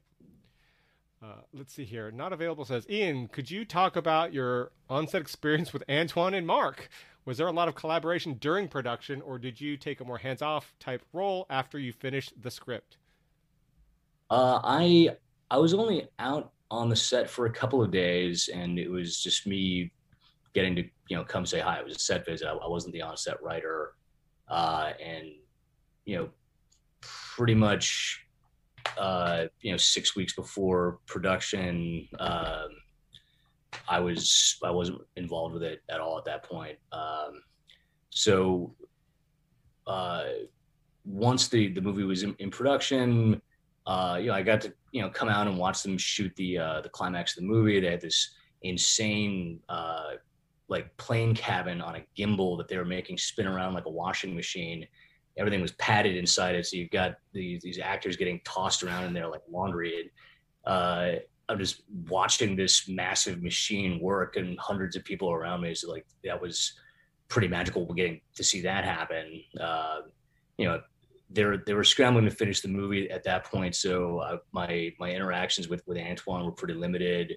You know, I got to you know, I got to meet Mark between takes, and he was uh, he was in the middle of getting his back worked on with one of those uh, massage guns. Mm. Um, so you know, I go in there to meet him, and he's like, "Hey man, how's it going?" And I was just like, "Does his voice always sound like that?" He's I'm like, "Oh wait, no, he's got his he's getting his back massaged by this gun that's make, messing with his vocal cords." Uh, so like you know, I just uh, I, I talked to him for a second. I'm like, so, you know, how's the shoot been going? And he's, he's like, "Well." We've spent the past week getting tossed around inside this airplane cabin. The week before that, you dragged me down a mountain attached to a wire, and in the next scene, they're going to stick me in a big tank of water and drown me. So, uh, thanks for writing this role. yeah, exactly. I, I, just I didn't think about the amount of physical abuse I put our main character through, and thus the the actor through it. Like the, the scene when he's inside that drowning tank. I, I found out later that they only had enough hot water for one take. So like all the other takes after that first one, he was in there in like freezing cold water. But then again, you know, Mark does like cryotherapy, so you know he should be used to that. Yeah. Uh, so yeah, I, I got you know I, I, got to you know just say hi to him and meet some of the other actors, and it was just cool being on a set where you're watching all these hundreds of people pouring their efforts into making your crazy ideas into something real. Um, but I, you know, didn't have any, you know, particularly lengthy interactions with the people in charge. Yeah, and you should have told him uh, you should be used to uh, the jumping into the uh, cold water, being dumped on cold, dumped cold water dumped on you from Perfect Storm, right? Well, yeah. Old hat. Uh, let's see here. Um, Kapil says, "What was the best writing advice you've received so far? And if you had one piece of advice for up and coming writers, where the industry is seemingly evolving faster than ever before." Best piece of, of writing yeah. advice I've gotten. Um, the uh, you know, this is a this this is something that um, my uh, a guy named uh, Peter Gamble. He's a writer who I wrote uh, 1031 with and mm. wrote some other stuff with. He, he, was actually my, my freshman year professor at USC, and you know, eventually became buddies and then writing partners. Um, this is, is something that, that he talked about um, in class that I, I, just never forgot. Uh, he was talking about when you're approach when you're approaching your characters, approaching them from a place of empathy and from a place of positivity and you know he was talking about that for even your your yeah do it for your heroes do it for your villains do it for your side characters. Uh, and there's a very specific reason for this because um, if you are able to approach your characters from a place of empathy it means that uh, you are understanding why they make the choices that they make. Um, if you're coming at the room from a place of judgment you're not really examining why they do what they do or where their behavior comes from. And that uh, manifests itself on the page with with one dimensional characters. Um, so like uh, in everything that i do i do i'm, I'm always looking to create uh, that balance of, of positive and, and negative traits within the, the, people i'm writing because that's what what keeps them interesting to write. Hmm. um, like uh, you know one exercise that I, I do is I'll um, I'll look at a character and I'll try to describe them using only positive terms. And then I'll look at that same character and try to describe them using only negative terms. And if there's sort of an equal amount on each side, then I know I've got somebody interesting to work with. Oh. Um, kind of a cool like, litmus test. Oh yeah, I mean, look if, if you look at like uh, you know Hannibal Lecter, you've got a guy who on the positive side is he is intelligent. He's charming. He is well educated. He has impeccable taste. He's very polite. Um, and on the negative side, he's a fucking cannibal. so, right. um, that takes quite a few boxes right there. Yeah, exactly. He's a murderous, psychopathic yeah. uh, cannibal. So, yeah. uh, anyway, you know, because there's that that balance of positive and negative, he becomes this really interesting character, and uh, I, I try to you know to, to form that that empathetic connection with, with everybody that I'm writing on on, on the page, um, and that's uh, you know that that's that's made that's made a big difference mm. in in my storytelling. Yeah. Uh, in terms of uh, advice that uh, that I could give to uh, to any up and coming writers, um, it, it really goes back to this is this is I might have gotten asked, asked something like this on the last show, so if, forgive me if I'm repeating myself. But uh, the the best advice that I I can give is something that I I, uh, I saw Tarantino say on the uh, the True Romance uh, writers commentary. He he uh, he was saying you should always be a little bit embarrassed and afraid to show your script to people because of how much it reveals about you. Hmm. And I thought about what he, what he meant by that, and what I took away is that uh, it's really easy to, uh, to, to to write a script and just fill it with things that you think are cool or that you think the market wants, and you know it might be fun to read. It you know it might get the, the job done. It might even get made, but it, unless you've put something in your own heart of it in there, it's not going to be remembered. Hmm.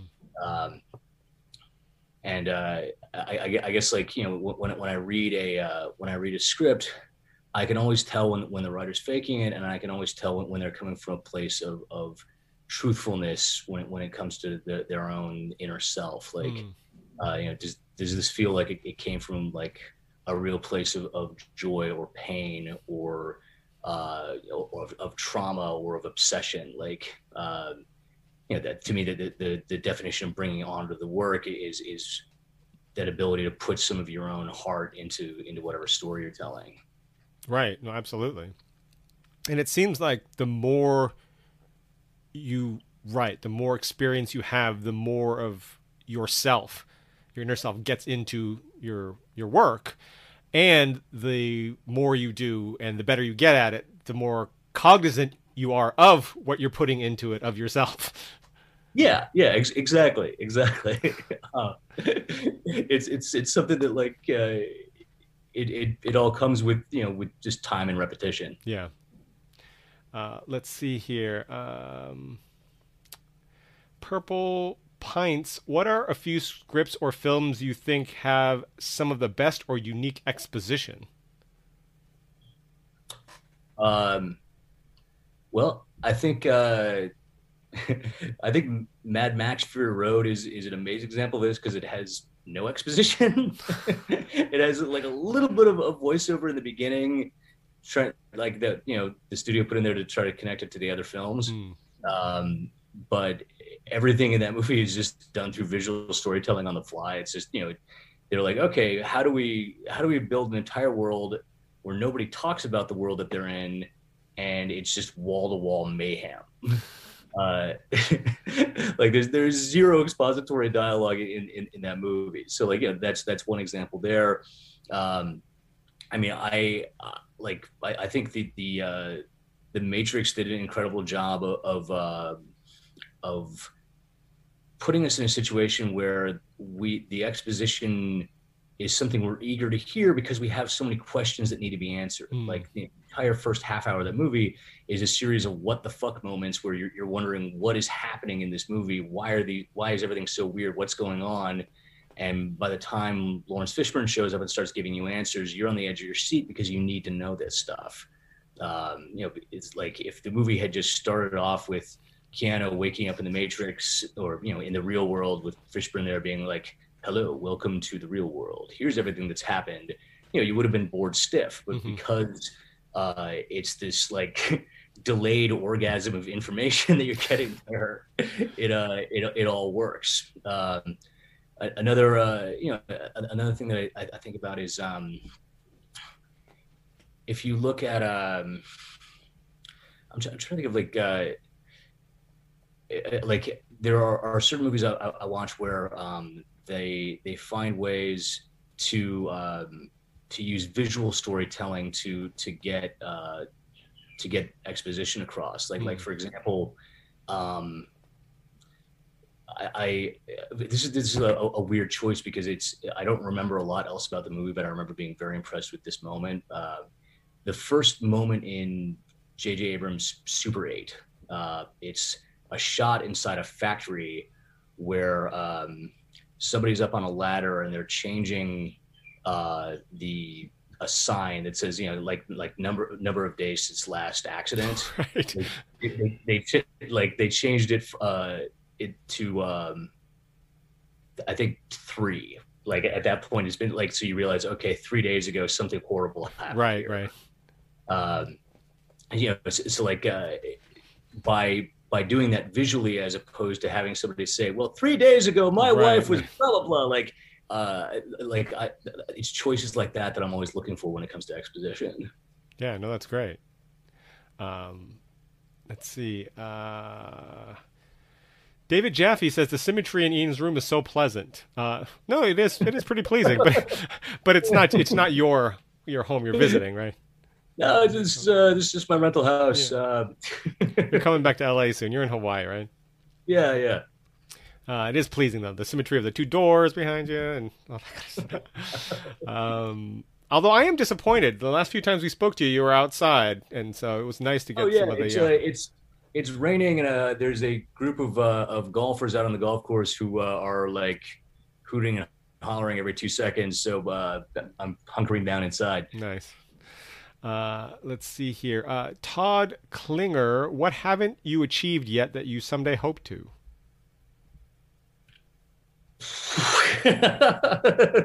Where to begin? Uh, I would. Um, I'd like to get a studio movie made that gets released in theaters. Um, You almost you almost had it with this one, except for oh, that darn oh. pandemic.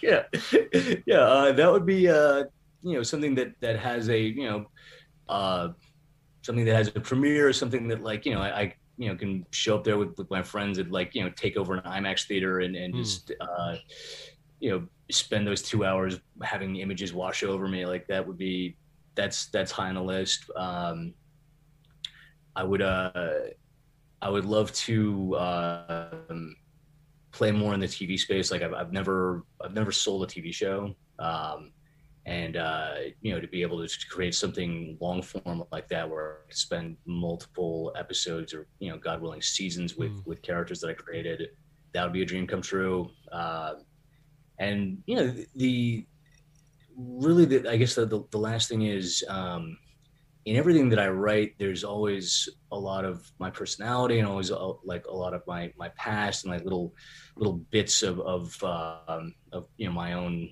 my own truths like smuggled in there. No matter like if it's a big sci-fi, an action movie, a horror, whatever, uh, you know, there's always those little chunks of myself that get hidden inside the movie. Um, but what I haven't done is I've I've never written anything that is absolutely just a, like a, a personal story Hmm. Uh, something that that is uh, that is really human level, uh, something that uh, is deeply, intimately connected to my own life. Uh, you know, my one of my favorite movies of, of all time is uh, is Almost Famous, and I would love to write something like that, like something that is maybe not completely autobiographical, but something that is unmistakably about a piece of my life. Right. I just, you know, I need to go out and do something interesting first. That's yeah, that would help. I don't know. You inserted the whole Himalayan uh, Himalaya story, the village, and all that kind of stuff that didn't end up making the final cut. So you have at least input a little bit of your biographical aspect. yeah. but yeah, it just didn't for whatever reason. It'll have to be on the uh, the uh, behind the scenes additional footage of of the, on the Blu-ray or something. we'll see if any physical media ever gets made of this movie. yeah, that's true. Although nowadays they just put them on on YouTube. So I think, oh yeah, yeah. So know, it, will surface somewhere. They're always looking for content. It'll appear somewhere. Um, yeah. Uh, a few more. So if you have any que- last questions for Ian, please drop them in because uh, we're a minute an hour and 50 minutes into it. We got a few more here though. Uh, let's see. Purple Pints. Do you think studios now underestimate their audience and therefore require extra narration? We were talking about that earlier, and self exposition. or tell exposition versus the show like Matrix, uh, MMFR uh, et al. So make writers cut. Oh, um, yeah. The studios are, are terrified of the audience being lost for one second, so they they do all kinds of hand holding that might not be necessary. Mm-hmm. Um, the uh, you know the, the, what they'll do is they'll they'll test a movie with with a with a test audience. They'll get note cards back saying like you know what parts did you like, what parts did you not like, what parts were unclear, and then they'll make decisions for post production based on that response. Mm-hmm maybe they'll do reshoots or they'll re-edit the movie to try to, and do another screening to try to get those scores up. Um, but uh, because studios are releasing stuff for you know not just for uh, for American audiences, but you know for audiences all over the world, they're immediately terrified that certain things aren't going to translate, certain things aren't going to be clear, that uh, that the audience isn't isn't following what's what's what's happening, and so uh, a lot of times what you see a studio do with a movie is that they they overcorrect. And I have to say also, having worked in that on that side of the business in terms of market research, um, if there's a sort of I don't want to say a battle, but a, a, disagreement between filmmaker and studio, like the studio wants it a certain way for whatever reason, and the filmmaker wants it a different way. Uh, well, when you're testing a film, especially when it's someone like Antoine Fuqua, you know, who has a track record, he's you know he's a known A-list director uh, it's something that the studio doesn't necessarily want to push. What they'll do is they'll make it known to the market research company, you know, we really think this, and the market research company is getting paid by the studio. So they'll be sure to sort of frame it in a way that they can come to the filmmaker and say, "Hey, look, you know, this number of people get confused. We really need to do what we were suggesting. It's not just us saying that; it's the audience saying that." And then the filmmaker be like, "All right, fine." right? Yeah, so. yeah. Like like you know, once you get to a certain level, your movies don't get tested anymore. Like you know, like if, if you're like Chris Nolan, they're not testing your movies. Um, sure. But but uh, you know, for, for like basically everybody else who's operating below that echelon, like you know, 98% of the filmmakers, uh, that that testing process is, is, just part of the reality. And most of the time, that's a, a situation where the house wins. Like occasionally, um, occasionally, like like you know, the, the, the filmmaker will will double down on their vision and say like you know like okay we'll test your cut we'll test my mm, cut yeah. we'll see which one tests higher. Like okay going back to mad max fury road they tested a pg-13 cut that the studio wanted and an r-rated cut that the filmmaker wanted and the r-rated cut scored higher like people wanted you know a hardcore mad max movie mm-hmm. um, so uh, you know that, that's that's one of those rare occasions where uh, where the, the, the filmmaker wins out, but usually the the person you know paying for the testing gets test results that they want. Right, right. Uh, let's see here. Um, uh, not sure you're familiar with the current landscape, but do you have any advice for getting an agent manager with no credits? Should I even bother with my query letters and cold emails? Uh, no available, not available. Excuse me. Ask that. Uh, yeah, I, I would. Uh, I mean, the the way that you can, uh, you know, get representation when when you're first starting is if you've got a really good script with a really good log line and uh, a you know simple, polite, clear query letter, hmm. uh, then you know that that that can open doors for you. Uh, the uh, if um, you know, if, if you're sending out a query letter that, uh, or, or if, if, you're sending out a, a log line to people that that uh, you know people are just not responding to, it, it could be something on a conceptual level that people aren't, aren't connecting with. Uh, so either uh, the log line itself needs work, or maybe the concept needs work, or this particular project might not be the calling card script that that breaks you in, and it's it's and it's time to write the next one. Uh, but uh, I've seen querying work with writers. I've seen writers break in by putting stuff on on a, on on the blacklist hosting site, um, and that those those traditional methods uh, can still absolutely work uh, if if you've got the if, you've got a concept that people get excited about. Mm-hmm. Uh, David Wales said, "I would love to see Ian's Almost Famous." Now, I don't know. I'm assuming he means your your personal story, but maybe yeah, he yeah, means your take on Almost Famous doing a remake. oh God! It suddenly has like I don't remember this having like so many stabbings in this movie now. Was this this much gunplay in the original? Right. Oh, car chases. I don't remember that. Um, funny. Um, uh, Purple Pine said they should have tested Tenet first, or should have tested Tenet, which is funny. No comment. Um, Kapil, thanks a lot for taking the time to answer all the questions. It was super helpful and insightful. Um, and uh, yeah, and then Purple Pine said test audiences. I was part of the test audience for Daredevil, the R cut with Affleck, and their PG 13 cut completely removed how he figured out Kingpin uh, facepalm. I don't I never saw that original Daredevil uh, movie. Uh, yeah. I, I, never saw that either. I, have seen the Marvel show, but right. uh, I uh, I sat that one out. Um, and Purple Pines adds, "Would you write again in the Infinite Universe if asked to do so?"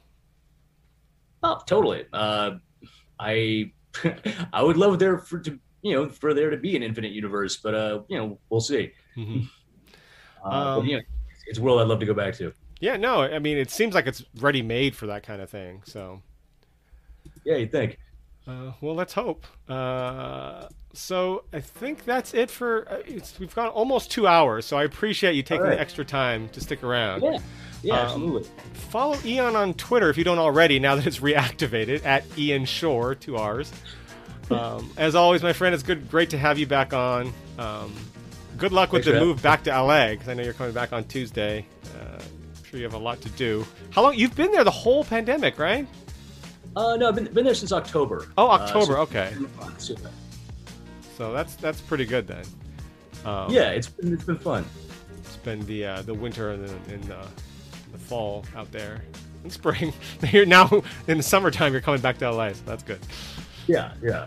Um, so thank you all for listening and spending part of your Saturday with us, and we'll see you next Saturday at 11 a.m. to Pacific, uh, to Eastern, excuse me, 11 a.m. Pacific to Eastern for another live stream Q&A with Lit Manager Zach Zucker. Uh, thank you, everyone. Have a great weekend, and we will see you next time. All right, take care.